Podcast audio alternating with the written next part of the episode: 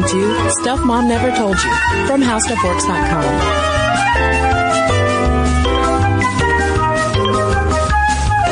Hello and welcome to the podcast. I'm Cristen.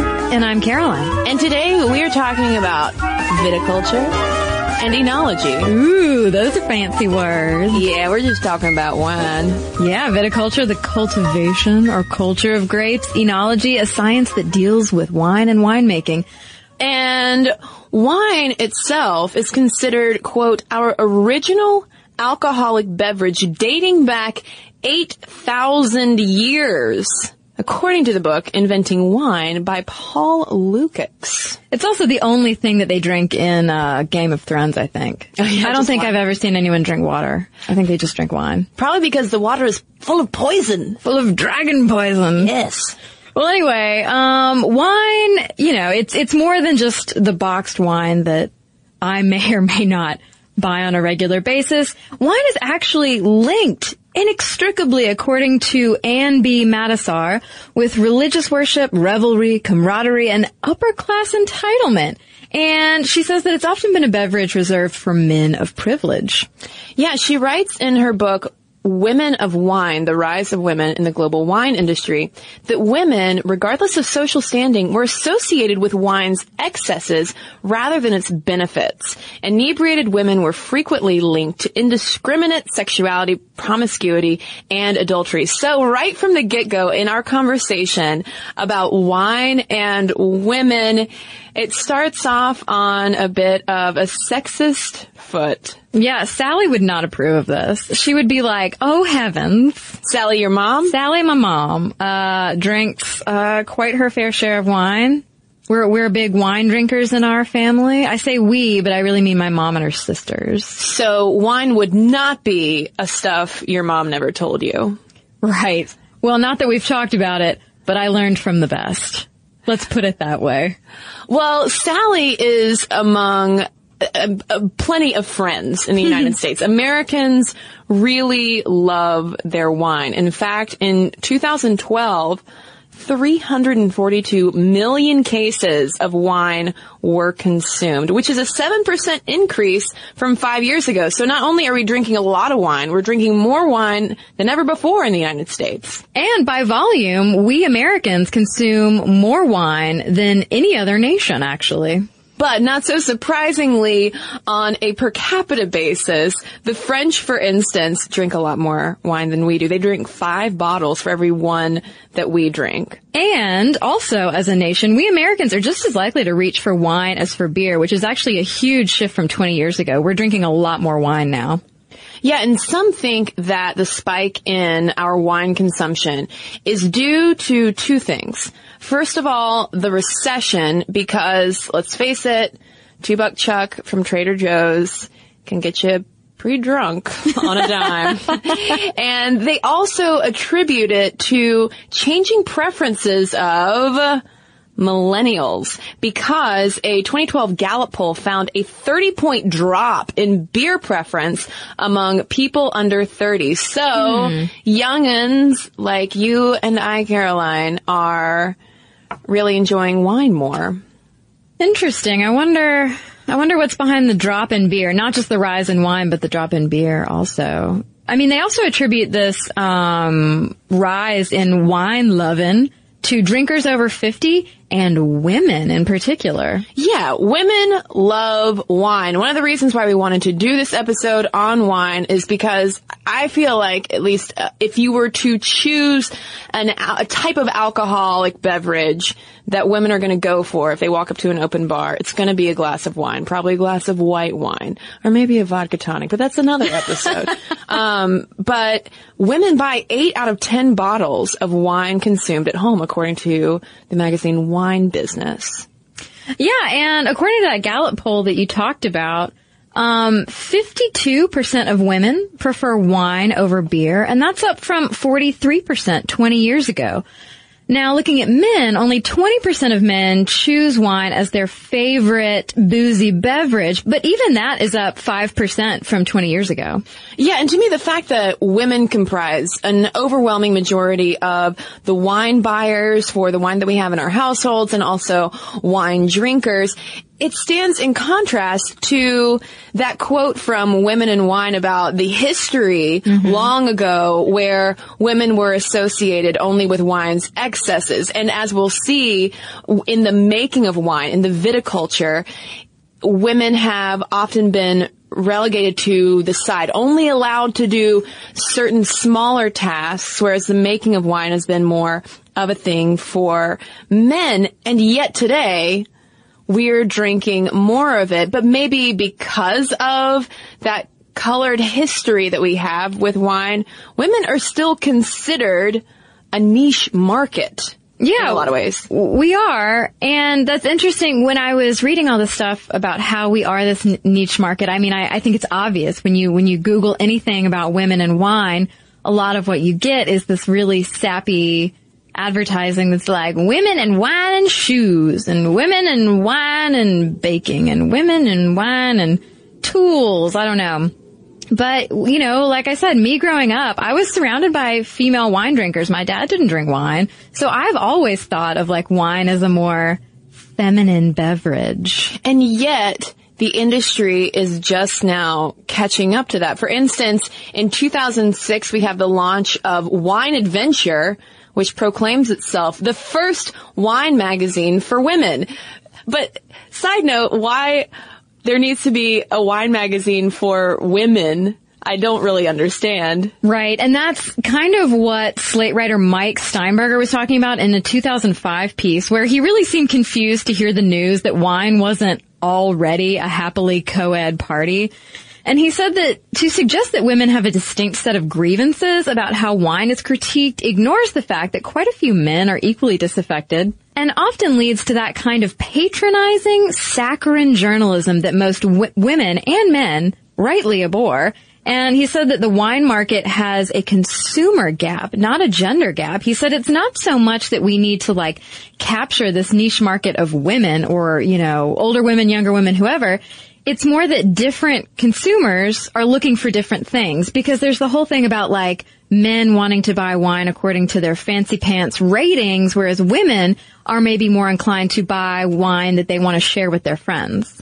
Yeah, I mean, experts and marketers have paid a lot of attention to how men and women shop for wine. And so typically they say that the way that women select wine has a lot more to do with the food that's going to go with it, the setting, and what the bottle looks like rather than wine credentials like vintage charts and the acquisition process and ratings that they say that men are more drawn to. Yeah, I will fully admit here in front of you and everybody else that I love a good typeface on a bottle of wine. Uh, I mean, I tend to go for like Shiraz or Syrah, like, but I think I've said this on the podcast before. I can only drink red wine, like, if I'm out, I can only have a glass. If I'm at home, I have to be already in my pajamas sitting down because it will put me to sleep. But like, there's this bottle of wine that has a, a, like a luchador mask, a lucha libre mask on the cover, or the cover, like it's an album on the front label, and I just I love that. It's like getting a Happy Meal toy as an adult. Well, while your attraction to certain types of labels definitely meshes with the research, Caroline, you are not of the stereotype that women prefer light wines. Women, uh, supposedly, a woman's wine is a Pinot Grigio, whereas a man's wine is a broad-shouldered Cabernet. Ooh, Sally, Sally would Sally would agree with these stereotypes. She she drinks a nice Pinot Grigio every night with uh, with ice cubes. With ice cubes. Oh, for sure. Nice. Well, that meshes very well, Caroline, with this description in wine business as to what women want in wine. Wine business says the short answer is something balanced and drinkable, enjoyable, and easy to deal with. Screw the unnecessary complexities. Well, I found that uh, that piece to be kind of obnoxious. Well, sure, because it sounds like women will just drink anything. Yeah. Well, but it also framed wine drinking in terms of um, like peacekeeping and conflicts and, and things like that, which was very strange and I thought very pandering and Well, maybe that's an example of the saccharine journalism that that Slate writer was calling out, saying, why, why all these metaphors with wine writing? Can we not just talk about some grapes? I know. I mean, yeah, they, there really is this movement toward treating women wine drinkers as, you know, we're all like part of this weird airhead brig- brigade that doesn't care about the wine itself, you know, or, well, I mean, I'm saying this as someone who buys wine according to labels, but whatever.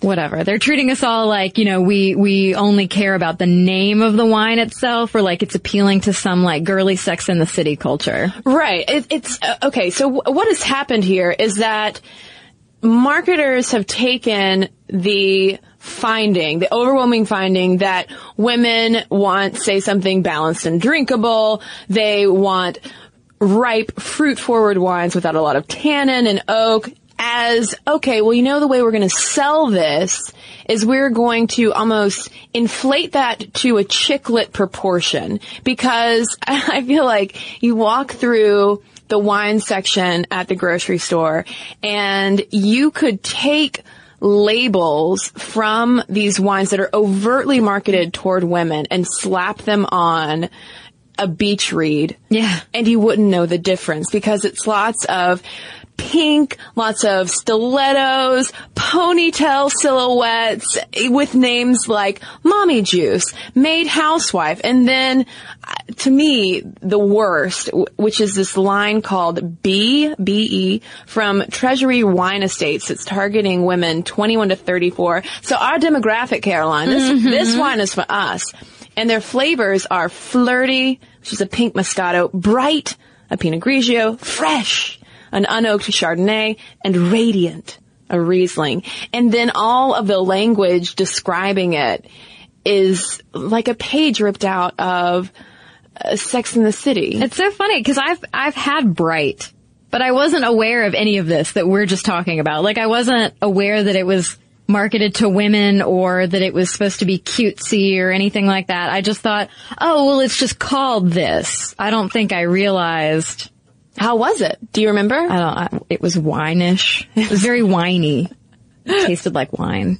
Well, the fact that it was winey and just tasted like wine, you know, it didn't really have any distinctive flavor profiles. Is what a lot of people would argue that it's actually doing a disservice to women who like wine because a lot of these wines marketed to women are just plonk. It's not very good. It's hyper sweet and not high quality. Yeah, not just plonk. Uh, Bloomberg writer Elin McCoy says that it's neutered commercial plonk. So they're really trying to sell you on those stiletto pictures more than they're trying to sell you on the what's in the bottle. Which, you know, I I've purchased wine before like if I'm going to someone's house and I, I just, you know, I'm not buying it because it's so fancy and I want to give them an incredible wine to remember me by.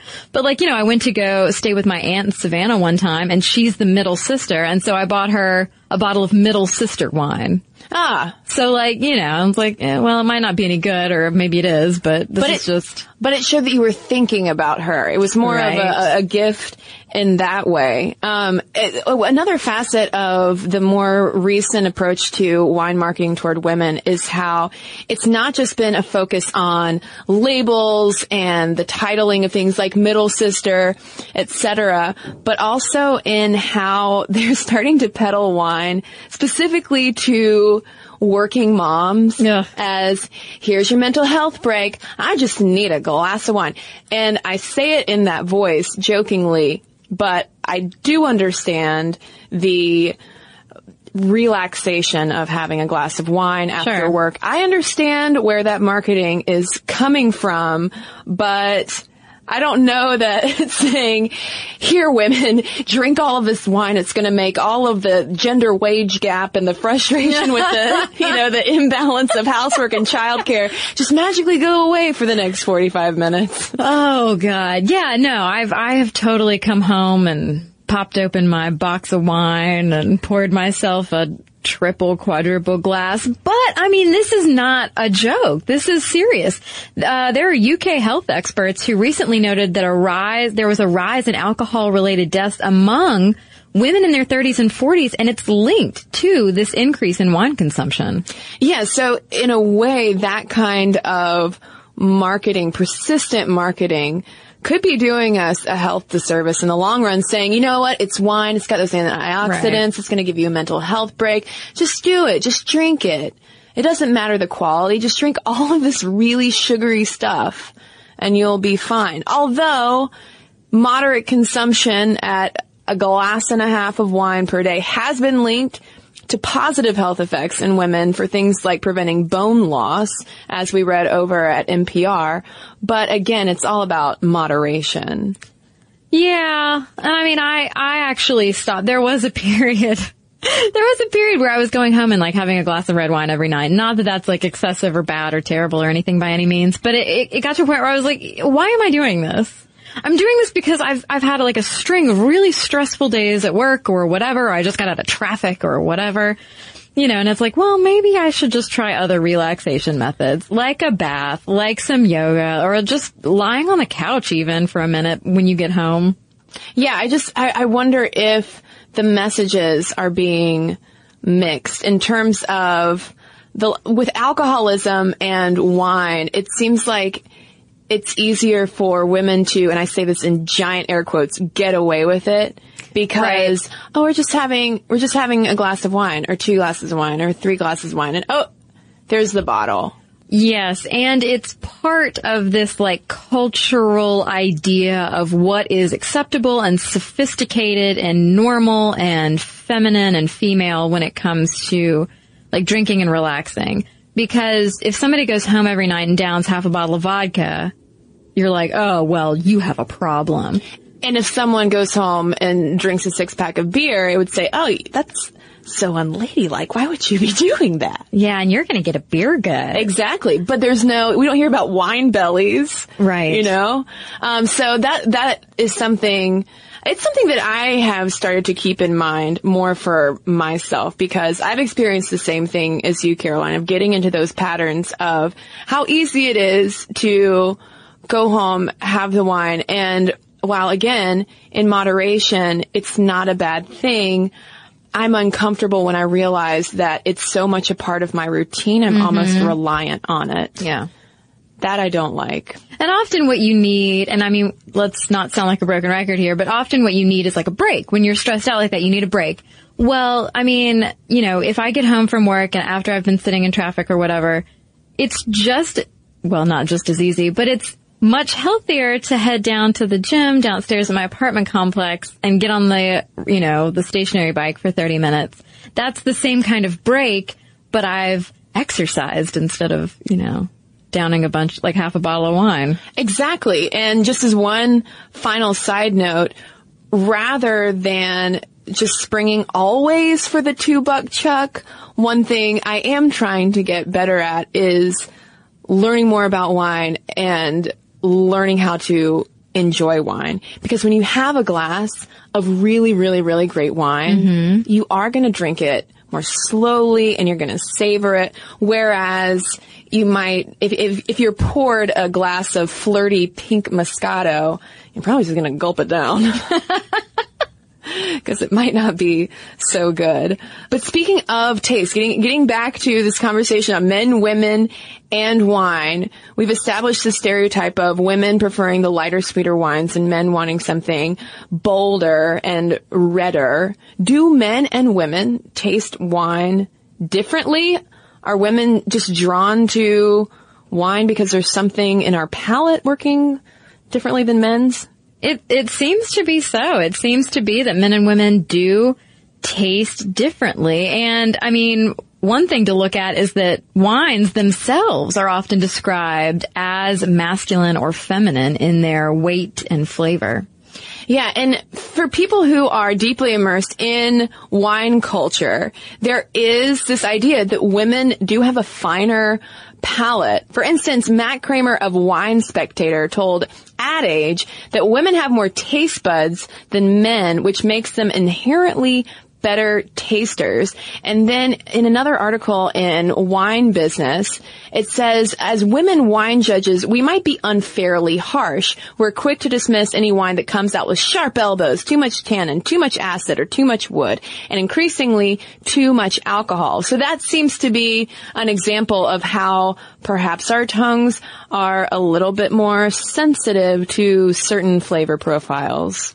Right, and sensory psychologist Marcia Pelchat at the Monell Chemical Senses Center in Philadelphia backs up some of these taste differences. She says that women have more acute senses of smell. We flat out prefer less carbonation in wine. And we tend to be more sensitive to bitter flavors and just like butterflies and hummingbirds prefer slightly sweeter wines. But when Lettie Teague, who is a wine columnist for the Wall Street Journal, when she uh, sought out an answer to a scientific answer as to whether men and women taste wine differently. And she spoke with a number of sommeliers, some of whom were husband and wife couples to kind of get that his and hers comparison.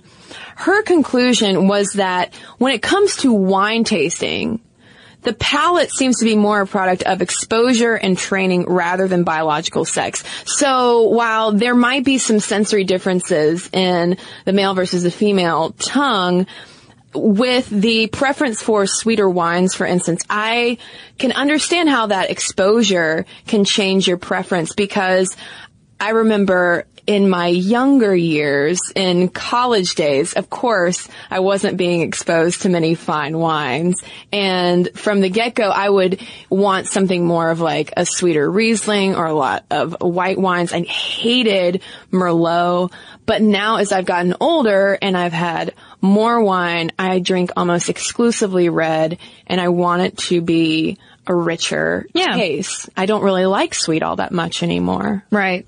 Yeah, and I mean, I think the same could go for any type of thing you are training yourself to imbibe. I mean, you know, it's the same for beer. I never liked beer when I was younger, and then when I went to college, not to like completely give away to my parents when I started drinking, but when I went away to college, you know, I'm just drinking the free junk that's in the keg, and you know, I hated it, and I would try to drink like, you know, vodka tonics and stuff like that. Well, like as I got older, I really, really started to like better beer. And now I spend way too much money on beer. And it's funny because I dated this, this, well, this jerk who we were talking about beers one time and he actually asked me, so, uh, what guy in your life introduced you to good beer? So after he picked himself up off the ground, I informed him that I just developed a palate for better beer as I got older. Yeah, and it it does make such a difference. And I also don't want to seem like I'm trying to gang up on white wines. I've had experiences too of drinking a better Pinot Grigio and or a better Chardonnay, and it does make a difference. Mm-hmm. And it, even though that's not normally what I spring for, tasting it. I get it. It's delicious. Yeah. It's buttery. It's light. It's summer. no, not all that, but but it was still very refreshing. Um, and I, I mentioned that uh, Lettie Teague talked with sommeliers, both male and female. And the thing is, is that women are not only making strides in terms of consumption and the wine industry catching up slowly but surely and in kind of roundabout ways to women liking and appreciating wine, maybe in different ways than men do. But we are also making strides in the actual production of wine. Although women have been involved in viticulture for a long, long time. Well, I mean, women may have been involved in viticulture for a long time, but it's not like we were always permitted to do some of the, uh, you know, heavy lifting, so to speak. Uh, winemaking itself has actually long been uh, gender segregated. Women have been not only considered bad luck for the wine, but we've been considered too chatty and inefficient and weak. Yeah, a lot of times women would not be allowed to harvest, crush, or stomp the grapes for fear that our delicate physique would mess things up. But we were allowed to pick and sort grapes. But then when it came time to age the wine in the cellar, ladies, you keep out because and I tweeted this out when I read this in the book Women of Wine because I found it so hilarious. Some wineries, even to this day, still ban women from being around fermenting wine because of the long held menstrual myth that women on their periods can turn wine to vinegar. That's uh, that's interesting. Um, because I feel like I am around a lot more wine on my period. I don't know about you. I have a feeling a lot of women can relate. Uh, but that's not to say though that there weren't a number of early pioneers. We found an article over at the Wine Institute just highlighting some women in the U.S. and specifically in California who were making wine and running vineyards in the 19th century, such as in 1886, we have 31 year old Josephine Tychson, who founded a California winery, which was pretty unheard of in the day. Yeah, and she was actually the first woman to do so, not to mention the youngest, who did not, note, inherit it from a family member, like a husband or a father. Yeah, if you go over to Italy or France um, for the, those really old winemaking cultures, the women who would be involved in the family business, even if they were next in line to inherit it, a lot of times because of those outdated ideas about women really not being up to snuff for making wine would often be pushed to the side and running the vineyard. But um, gradually over time, clearly, that has changed. And even in the 1890s, I thought this was uh, pretty interesting. Around 10% of California winemakers were women.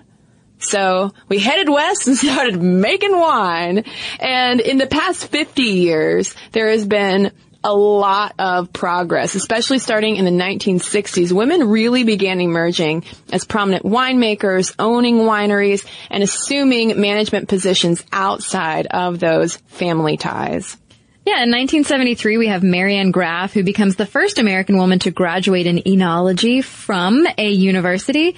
And moving forward up to the 1990s, we see the growth of women in the ultra premium luxury wine industry. Oh, that sounds fancy. I'm imagining them in turtlenecks and uh, blazers with the crests on them. And don't forget, like the the elbow pad things. Oh yes, some elbow pads. Uh, but in all seriousness, in 1998, Diane Nury became the first woman chairman of the Wine Institute since it began in 1934. And the same year, Napa Valley Vintners and Sonoma County Wineries Association also elected women board presidents for the first time. And then in the year 2000, in the year 2000 the first woman was admitted to the world's oldest Bordeaux Brotherhood, which is called the Jurade of Saint Emilion. And that was actually a really big deal because this brotherhood had been around for centuries as a man only thing. Going back to what uh, the author of Women in Wine was talking about in terms of wine being that long standing beverage of men of privilege, and they would have these drinking groups, kind of like uh, if we think about cigar clubs where you know men go and like have cigars and expensive scotch and such, and it would be the wine versions of that. And finally, in 2000, mm-hmm. a woman was admitted.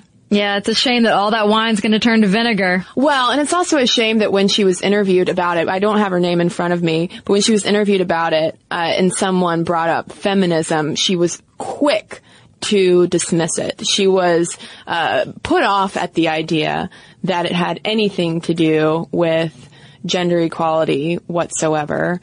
So, yeah, there's that. Yeah. Well, I mean, some now nowadays, nowadays, in the in the 2013 year. Uh, some of our most prominent wine writers, importers, and winery owners are women. Uh, one of those is Mary Ewing Mulligan, who's the president of Manhattan's prestigious International Wine Center. And in terms of taste making, sommeliers are seeing more and more women joining their ranks, possibly helped along by those stereotypes about women having those finer palates and also just with women having more interest and opportunities getting in there because uh, the sommelier is uh, I mean, to talk about a niche Mm-hmm. occupation. Um, and Bloomberg reported earlier in 2013 that of the prestigious Institute of Masters of Wine Group in London, there are now 87 women among the 287 worldwide masters living in 23 countries. And in both 2011 and 2012, there were more new female masters of wine than male. And nowadays, more than 40% of sommeliers are women, although it hasn't always been an easy climb one Maeve Pescara, who's a wine director for several restaurants in several states, says that it's basically taken women uh, a generation to work up through the ranks of sommeliers because they just face such bad attitudes. Yeah, she said many people used to think that I was just the hostess. But a lot of people though who are growing familiar with uh, women sommeliers working say that they actually prefer sometimes women to be selecting and suggesting wines for their fine foods because uh, they say that women tend to have a more hospitable approach, which could actually help take some of the snooty edge off of wine culture. Yeah. Because I don't know about you, Caroline, but it is rare that I would find myself in a restaurant that would have a sommelier Right. approach my table, at which point I would say, I'll have the house red. Yeah, no, I actually just had sort of an embarrassing moment the other night. I was out at dinner and, you know, the, having the right, okay, obviously I'm not in a restaurant with a sommelier either, but having the right server to kind of walk you through, you know, if they know your preferences, having the right person can make quite a difference because the other night my boyfriend and I had this waiter who was so like spastic and clearly not really paying attention to what we were saying. He didn't really care about us. He had these other big tables that he was worried about and he like rushes over and he's like, well, did, you know, did you want a glass of wine or something or like a bottle? And I was like, well, yeah, I was considering having a glass. And I mean, he just rushed me through the whole thing. And at the end, I mean, I got this wine that was just so so. I had no idea what I was drinking. And, uh, so it can be nice to have, you know, a kind, uh, empathetic, sympathetic person walking you through the wine list. Right, because when you know more about the wine, you appreciate it more, it probably pairs better with the food, and it makes the entire experience more pleasant and worth the $16 plus that you're spending for that tiny bit of liquid in that giant glass. Why are they so giant? I mean, I know why they are, but Oh, I like the giant glass. I do too. I'm afraid I'm going to break them. I, I do have a set of really, really nice, like giant wine glasses that I do not pour the recommended amount into.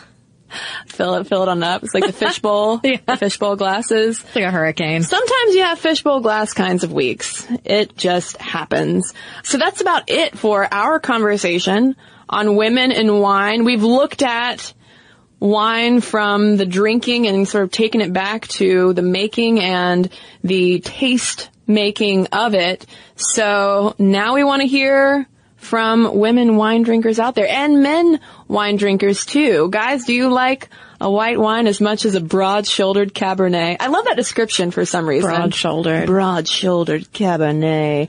Um, and uh, thoughts as well on this normalization of not just the drinking of wine, but the drinking of wine to excess. And for Europeans listening too, do we sound like a couple of wine prudes sitting here? Because we're fretting a little bit over having a glass a day. Well, to be fair, I'm also calorie counting at the moment, so Yeah, I, I, sometimes I, I just I put, I put wine with you know water. I'm just like, well, it's it's it's in its own calorie free category. So with that, send us your thoughts. Momstuff at discovery.com is where you can email us. You can also message us on Facebook and tweet us at Momstuff Podcast. And we've got a couple of messages to share with you when we come right back from a quick break. And now, here's some letters. We got a couple of letters here in response to our episode on women in negotiation, which was our kickoff to our special four-part series on Lean In, airing on Fridays, which you should really check out if you haven't already. And this first letter is from Rihanna. She writes, I took a lot of psychology classes in college, and in one of them, the graduate assistant passed out a photocopied chapter of Women Don't Ask. It was so eye-opening to me that I've kept the chapter ever since and have tried to actively fight my urge to avoid confrontation and negotiate even though it scares me. I have conflicting feelings on this though, because as a millennial, I've heard constantly over the past several years that I'm entitled, demanding, impatient, and ambitiously disloyal. So the thought that maybe I just expect more than I deserve has kept me from negotiating as much as I could because I'm not sure I'm really worth what I think I am. What do you think about that conflict, being a woman who in perception and reality probably doesn't know how to ask for what she wants or deserves, as well as being a millennial who is perceived as whiny and demanding and unrealistic. How do we reconcile those two facts or perceptions?